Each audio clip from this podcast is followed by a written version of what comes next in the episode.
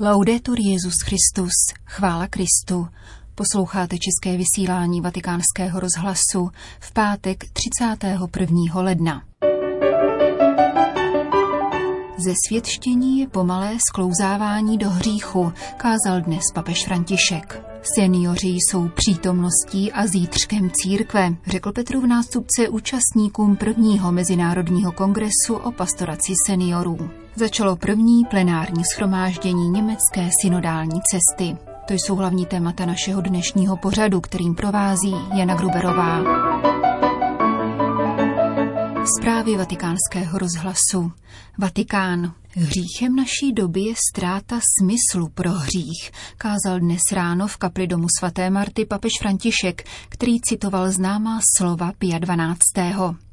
Toto riziko hrozí nám všem. Je to duch ze světštění, které odnímá schopnost vidět páchané zlo, čili iluze, že je všechno dovoleno. Petrův nástupce si vzal podnět z dnešního čtení z druhé knihy Samuelovi, jež popisuje Davidův hřích, totiž vraždu Chetity Uriáše, manžela Batšeby, kterou David svedl k cizoložství.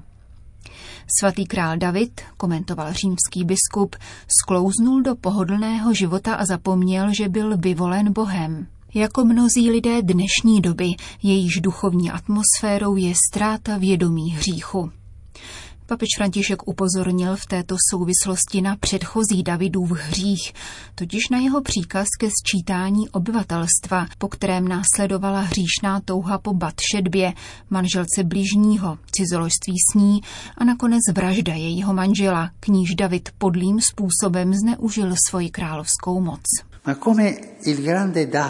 Jak je ale možné, že velikán David, který je svatý, vykonal tolik dobrého a byl tak spojen s Bohem, mohl udělat něco takového? To se nestane ze dne na den. Velikán David se šinul pomaličku. Jsou hříchy okamžiku, hněv, urážka, jež nedokážu kontrolovat. Ale jsou také hříchy, do kterých se sklouzává pomalu v duchu ze světštění. Duch tohoto světa tě přivádí dělat tyto věci, jako by byly normální, až k úkladné vraždě. Hřích se člověka zmocňuje pozvolna a postupně. My všichni jsme hříšníci, pokračoval papež, a někdy hřešíme chvilkově. Rozčílím se, inzultuji a potom lituji. Někdy se však necháváme pomalu unášet do stavu, který se zdá normálním.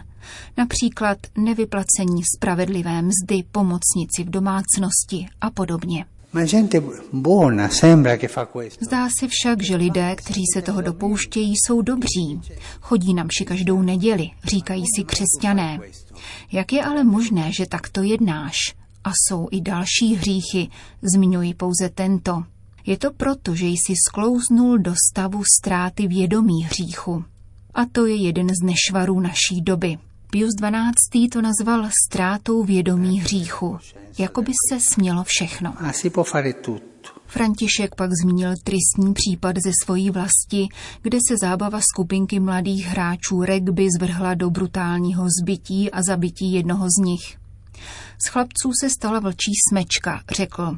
A dodal, že tato epizoda nutí klást si vážnou otázku, jak je tomu s výchovou mládeže ve společnosti.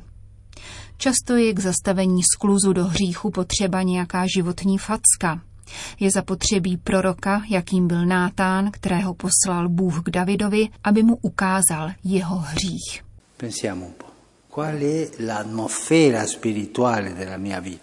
Přemýšlejme trochu, Jaká je duchovní atmosféra mého života? Dávám pozor, potřebuji stále někoho, kdo mi řekne pravdu, anebo si myslím, že ne. Přijímám nějakou pomocnou výtku od přítele, spovědníka, manžela, manželky, dětí.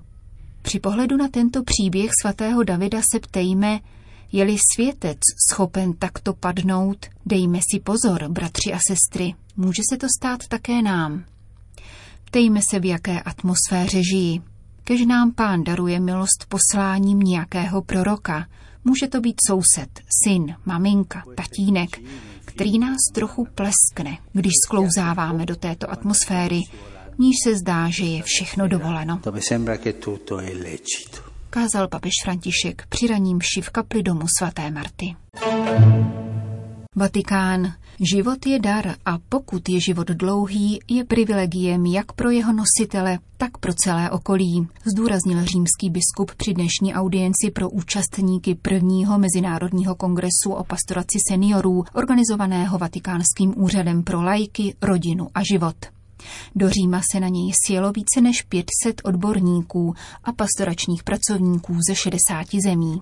Papež František jim věnoval poměrně obsáhlou promluvu, v jejíž první části zevrubně analyzoval populační stárnutí a inverzi demografické pyramidy. Poukázal rovněž na různá kvalitativní hlediska stáří. Zatímco četní seniori se potýkají s úbytkem sil, nemocí a sociální izolovaností, pro mnohé jiné začíná dlouhé období psychofyzického blahobytu a oproštěnosti od pracovních povinností. Objevuje se tudíž otázka, jak tuto životní fázi prožívat a jak dát smysl životu, který se pro vysoký počet jedinců vyznačuje dlouhověkostí. Sociální dezorientace a v hojných případech také lhostejnost a odmítání starých lidí v našich společnostech vyzývají nejenom církev, ale též všechny lidi k poctivému zamyšlení, které by nás poučilo o hodnotě stáří a vedlo k jeho docenění. Zatímco totiž na jedné straně musí státy řešit novou demografickou situaci na hospodářské rovině, občanská společnost potřebuje hodnoty dodávající význam třetímu a čtvrtému věku. A právě sem spadá přínos církevního společenství. Církev musí změnit své pastorační návyky, aby dokázala reagovat na vysoký počet seniorů v rodinách, farnostech a společenstvích, řekl papež účastníkům konference a vyslovil přání, aby nezůstalo u této ojedinělé vatikánské iniciativy. V Biblii je dlouhý věk požehnáním. Vystavuje nás konfrontaci s naší křehkostí, vzájemnou závislostí, rodinnými a společenskými vazbami a především s naším postavením božích dětí.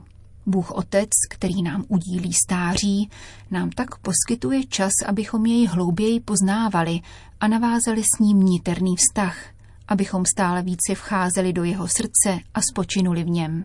Připravujeme se na to, až do jeho rukou odevzdáme svého ducha, a to již natrvalo, v synovské důvěře. Stáří je však rovněž časem, kdy se obnovuje plodnost. Ještě ve stáří budou přinášet užitek, zůstanou šťavnatí a svěží, praví žalmista. Plán boží spásy se totiž uskutečňuje také v ubohosti slabých, neplodných a nemohoucích těl. Ze sářina neplodného klínu a stoletého Abrahamova těla vzešel vyvolený lid. Z Alžběty a starého Zachariáše se zrodil Jan Křtitel. Starý člověk, i když je slabý, se může stát nástrojem v dějinách spásy. Církev si je vědoma této nenahraditelné úlohy starých lidí a stává se místem, kde různé generace sdílejí plán boží lásky ve vztahu vzájemné výměny darů Ducha Svatého, pokračoval svatý otec. To nás ovšem zavazuje ke změně pohledu na staré lidi, upozornil. Když přemýšlíme a mluvíme o seniorech, a to především z pastoračního hlediska, musíme se naučit určité změně slovesného času. Není zde pouze minulost, jako by pro staré lidi existoval jen předešlý život a splesnivělý archiv. Nikoli. Pán s nimi chce a může psát také nové stránky, naplněné svatostí, službou, modlitbou. Chtěl bych vám dnes říci, že seniori jsou přítomností a zítřkem církve. Ano, jsou také budoucností církve, která spolu s mladými lidmi prorokuje a sní. Proto je velmi důležité, aby spolu mladí a staří lidé rozmlouvali. Proroctví se u starých lidí nejplněji projevuje tehdy, když do jejich životů vstupuje světlo Evangelia, vysvětloval František a vybídl církev k hlásání radostné zvěsti mezi seniory, zejména těmi, kteří žijí osaměle. Stáří totiž není nemoc, nýbrž privilegium, podotknul. Nemocí se může stát osamělost, kterou však lze vyléčit milosrdnou láskou, duchovní blízkostí a útěchou. Bůh má všude po světě početný lid dědečků a babiček. V sekularizovaných společnostech mnoha zemí dnes generace současných rodičů většinou nemá onu křesťanskou formaci a živou víru, kterou naopak prarodiče mohou předat svým vnukům. Stávají se tak nezbytným článkem řetězce při výchově dětí a dospívajících k víře. Musíme si zvyknout na jejich začlenění do našich pastoračních obzorů a považovat je za živou součást našich společenství. Jsou totiž nejenom lidmi, kterým máme pomáhat a chránit je, nímž mohou se stát aktéry evangelizující pastorace a privilegovanými svědky věrné boží lásky. Doufám proto, že vnímavost pro staré lidi, která je dnes výsadou nemnohých, brzy obohatí každé naše církevní společenství, řekl papež František účastníkům Kongresu o pastoraci seniorů. Vatikán. Papeže Františka dnes navštívil nový argentinský prezident Alberto Fernández s chotí a doprovodem. Soukromý rozhovor obou hlav státu trval téměř tři čtvrtě hodiny. Podle vatikánského tiskového sdělení se zaměřil na ekonomicko-finanční krizi v Argentíně, potírání chudoby, korupce a obchodování s drogami, sociální podporu a ochranu nenarozeného života. V tomto kontextu bylo poukázáno na významný přínos katolické církve v argentinské společnosti, který se týká zejména nejslabších vrstev populace. Německo. Podvečerní bohoslužba ve frankfurtské katedrále svatého Bartoloměje ve čtvrtek zahájila první plenární schromáždění v rámci německé synodální cesty, které potrvá do 1. února. Kromě 230 členů synodálního schromáždění se její účastní pozorovatelé z Německa i sousedních zemí. Českou republiku zastupuje tisková mluvčí biskupské konference Monika Klimentová. Přítomní jsou rovněž představitelé evangelické a pravoslavné církve v Německu.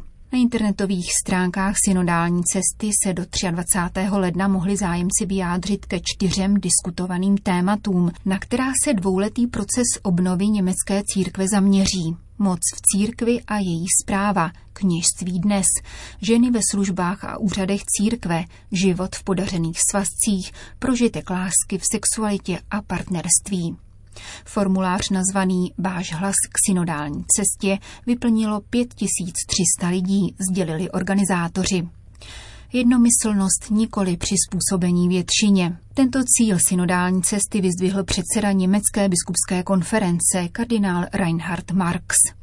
Při prezentační tiskové konferenci zdůraznil, že závěry reformní debaty mají vést k jednotě církve, nikoli k jejímu rozkolu a poukázal na zvláštní formu rozhodování v synodálním procesu. Nejsme zákonodárné schromáždění ani stranický sjezd, upozornil kardinál Marx. Avšak zároveň vyzval k tomu, aby se synodální cesta nepodceňovala. Nemá totiž obsazovat prostory, nýbrž iniciovat procesy, citoval papeže Františka, a je také novou formou církevní existence.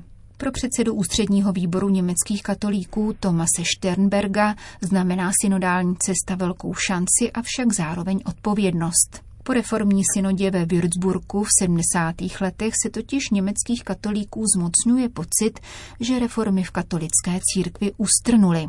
Po nástupu papeže Františka a jeho výzvě k otevřené konfrontaci nastal čas ke změně, soudí Sternberg. Riziko toho, že by německá církev jednala na vlastní pěst, přitom označil za naprostý nesmysl. Nic nám není vzdálenějšího než národní církev, ujistil předseda výboru, který združuje zástupce německých diecézních rad a katolických spolků. Co se týče záběrů synodální cesty, spatřuje Sternberg tři možné výstupy. Rozhodnutí, která budou aplikována přímo v německé církvi. Další, která se postoupí ke zvážení do Říma a konečně usnesení, s nimiž se německá církev obrátí na všeobecný církevní sněm.